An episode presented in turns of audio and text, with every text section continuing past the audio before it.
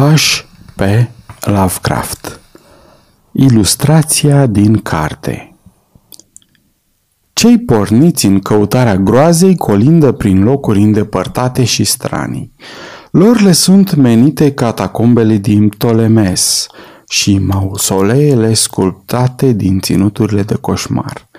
Ei se cațără pe turnurile luminate de razele lunii are castelelor năruite din Valea Rinului și se pogoară potignindu-se pe treptele năpădite de pânze negre de păianjen de sub ruinele împrăștiate ale uitatelor cetăți din Asia. Își fac sanctuare din codrul plin de taine și din muntele pustiu și zăbovesc în jurul siniștrilor monoliți de pe insulele nelocuite. Dar adevăratul deliciu al terifiantului, pentru cel care nu se satură niciodată de fiorii nespusei hidoșenii, se află, mai presus de orice, în străvechile singuraticele gospodării ale văgăunilor din Noua Anglie, căci acolo lugubrele elemente ale puterii, solitudinii, grotescului și ignoranței se îmbină pentru a atinge perfecțiunea în grozăvie. Cea mai cumplită dintre toate priveliștele o constituie cabanele din lemn nevopsit, aflate departe de cărările bătute, așezate de obicei pe vreo pantă umedă și năpădită de ierburi, sau sprijinindu-se de zidul vreunei gigantice stânci, ce parcă țâșnește din pământ. De 200 de ani și mai bine dăinuite în ele acele locuri, timp în care au fost acoperite de viță sălbatică și tăinuite de arborii care au crescut și s-au mulțit. Sunt aproape înnecate acum în abundența sălbatică a vegetației, care le-a învăluit ca un lințoliu, adumbrindu-le dar ochiurile lor de geam încă se mai holbează înfricoșător, de parcă s-ar uita chiorâși pradă unei apatii de moarte ce îndepărtează spectrul nebuniei, ștergând din amintirile lucrurilor de nerostit. În asemenea locuințe au trăit generații de oameni ciudați, așa cum nu s-au mai pomenit pe lume – pătrunși de o credință sumbră și fanatică ce i-a îndepărtat de semeni. Străbunii lor și-au căutat libertatea în sălbăticie, unde urmașii unei rase de cuceritori au înflorit cu adevărat, liberi de constrângerile celorlalte neamuri. Au decăzut însă în cumplita robie a propriilor fantasme deprimante – Întorcând spatele lumilor civilizației, forța acestor puritani se contractă pe canalele singulare. În izolarea lor, în morbida autoreprimare și lupta pentru existență, împotriva stihiilor naturii. Îi ajunseră tainicele și tenebroasele reminescențe din profunzimile preistorice ale mohărâtelor eredități nordice spirite practice din necesitate și rigide prin opțiune filozofică, acești oameni nu păcătuiau frumos. Supuși ei greșelii ca orice muritor de rând, au fost obligați de codul lor inflexibil să caute tăinuirea mai presus de orice, așa încât ajunseseră să folosească din ce în ce mai puțin farmec în ceea ce tăinuiau. Numai casele tăcute, somnoroase, ce se holbează în văgăuni, mai pot dezvălui tot ce zace ascuns încă din cele mai vechi timpuri, iar ele nu vorbesc, nefiind dispuse să se scuture de somnolența care le ajută să se cufunde în uitare. S-ar părea că demolarea acestor clădiri ar constitui un act de clemență, căci probabil le bântuie coșmarurile. Înspre un asemenea edificiu măcinat de vreme m-am îndreptat într-o după-amiază de noiembrie a anului 1896, împins de o ploaie torențială ce-ți strecura frigul în oase, astfel încât orice adăpost îi era de preferat. Călătoream de ceva timp printre locuitorii văii Miskatonic, în căutarea unor date genealogice. Din cauza naturii problematice, înșelătoare și îndepărtate a preumblărilor mele, mi s-a părut mai convenabil să mă folosesc de o bicicletă, în ciuda toamnei târzii. Acum mă aflam pe un drum aparent părăsit, pe care îl alesesem ca fiind cel mai scurt până la Arkham, căci fusesem surprins de furtună la mare depărtare de orice oraș și nu găsisem niciun refugiu, în afară de o veche și respingătoare clădire din lemn care mă privea pieziș cu geamlăcurile ei încețoșate dintre doi ulmi desfrunziți la poalele unei coline stâncoase. Deși se afla departe de vechiul drum, casa mi-a lăsat o impresie dezagreabilă, încă din primul moment în care am descoperit-o. Clădirile salubre nu se holbează la trecători în felul acesta viclean și obsedant, iar în cercetările mele genealogice am dat peste legende din secolul trecut ce îmi îndreptățeau neîncrederea în locuri de acest fel. Cu toate acestea, forța stihiilor era așa de mare, încât am trecut peste orice scrupul și, fără șovăire, m-am îndreptat spre clădirea de lemn, înaintând spre ușa deschisă ce părea pe cât de sugestivă, pe atât de trainică. Mă bazam oarecum pe faptul că acea casă e părăsită.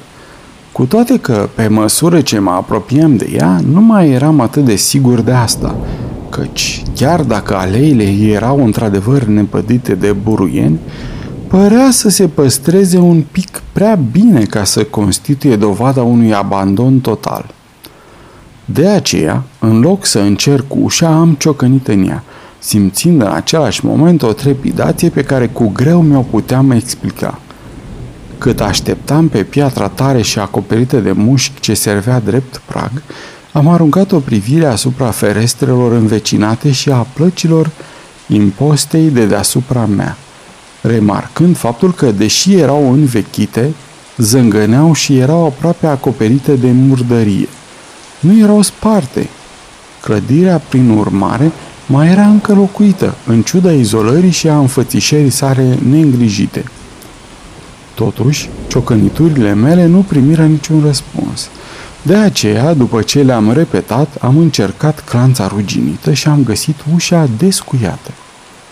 Aceasta dădea într-un mic vestibul, unde tencuiala cădea de pe pereți, iar prin ușe se strecurau până la mine un miros slab, dar respingător. Am pătruns înăuntru ducând un bicicleta de ghidon și am închis ușa în urma mea. Dinainte se înălța o scară îngustă lângă o ușiță care probabil ducea în pivniță, în timp ce la dreapta și la stânga se aflau ușile închise ale camerelor de la parter. Rezemând un bicicleta de perete, am deschis ușa din stânga și am intrat într-o cămăruță cu tavan jos, luminată slab de două ferestre prăfuite și cu cel mai primitiv și mai sumar mobilier posibil. Părea să fie un fel de sufragerie, căci avea o masă cu mai multe scaune și un cămin imens deasupra căruia pe o policioară ticăia un vechi ceasornic. Nu erau decât câteva cărți și ziare, iar în obscuritatea ce domina locul abia le deslușeam titlurile. Ce mă interesa era atmosfera omogenă de arhaism, creată de fiecare detaliu vizibil. Descoperisem că majoritatea caselor din regiune sunt bogate în relicve, dar aici vechimea era în mod curios desăvârșită, căci în toată încăperea n-am găsit un singur obiect care să aparțină cu certitudine unei date ulterioare Revoluției. Să nu fi fost atât de puține mobile, locul ar fi constituit paradisul unui colecționar. Pe măsură ce treceam în revistă această odaie stranie, am simțit cum crește în mine aversiunea trezită la început de exteriorul sumbru al locuinței. Dar de ce anume mă temeam mai exact sau ce anume nu-mi plăcea, nu puteam defini deloc. Ceva din întreaga atmosferă părea să amintească de vremurile păgâne, de dezagreabilă barbarie și de secrete ce trebuiau de mult uitate. Nu-mi venea să mă așez pe scaun, așa că m-am plimbat prin încăpere, examinând diversele obiecte pe care le remarcam. Primul lucru ce mi-a trezit curiozitatea a fost o carte de mărime medie, așezată pe masă și având o înfățișare atât de veche încât m-am mirat că o văd în afara unui muzeu sau a unei biblioteci. Era legată în piele, cu garnituri metalice și se afla într-o stare excelentă de conservare, fiind un volum pe care nu te prea aștepți să-l întâlnești într-un sălaș atât de mizer. Când am deschis-o la pagina de titlu, uimirea îmi spori, căci se dovedi a fi nimic altceva decât rarisima relatare a lui Pigafetta privind regiunea congoleză, scrisă în latină după notițele marinarului Lopez și tipărită la Frankfurt în 1598. Auzisem adesea despre această lucrare, cu ilustrațiile sale curioase, opera a fraților de Brai, ceea ce mă făcu pentru o clipă să-mi uit temerile în dorința mea de a întoarce paginile tomului pe care îl aveam în față. Gravurile erau într-adevăr interesante, izvorâte numai din închipuire și din descrieri de mântuială și reprezentând negri cu piele albă și cu trăzături caucaziene. Nici n-aș fi închis prea curând cartea, dacă o întâmplare extrem de banală nu mi-ar fi tulburat nervii sleiți și nu mi-ar fi retrezit senzația de neliniște. Ce mă deranja era doar felul persistent în care volumul tindea să se deschidă singur la planșa numărul 12, care ilustra în amănunte fioroase o măcelărie a canibalilor anziche. Mă încercă un oarecare sentiment de rușine, datorat susceptibilității pe care mi-o stârnea un lucru atât de neînsemnat.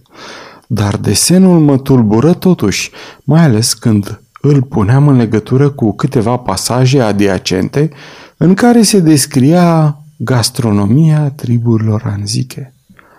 Mă întorsesem spre un raft alăturat și îl examinam conținutul firav în cărți, între care se număra o Biblie din veacul al XVIII-lea, o ediție a călătoriei pelerinului, cam din aceeași perioadă, ilustrată cu xilogravuri grotești și tipărite de autorul de almanahuri Isaia Thomas, tomul muced al lucrării lui Cotton Mather, Magnalia Christi Americana și încă alte câteva volume de o vechime egală, când atenția mi-a fost atrasă de sunetul pașilor din camera de deasupra.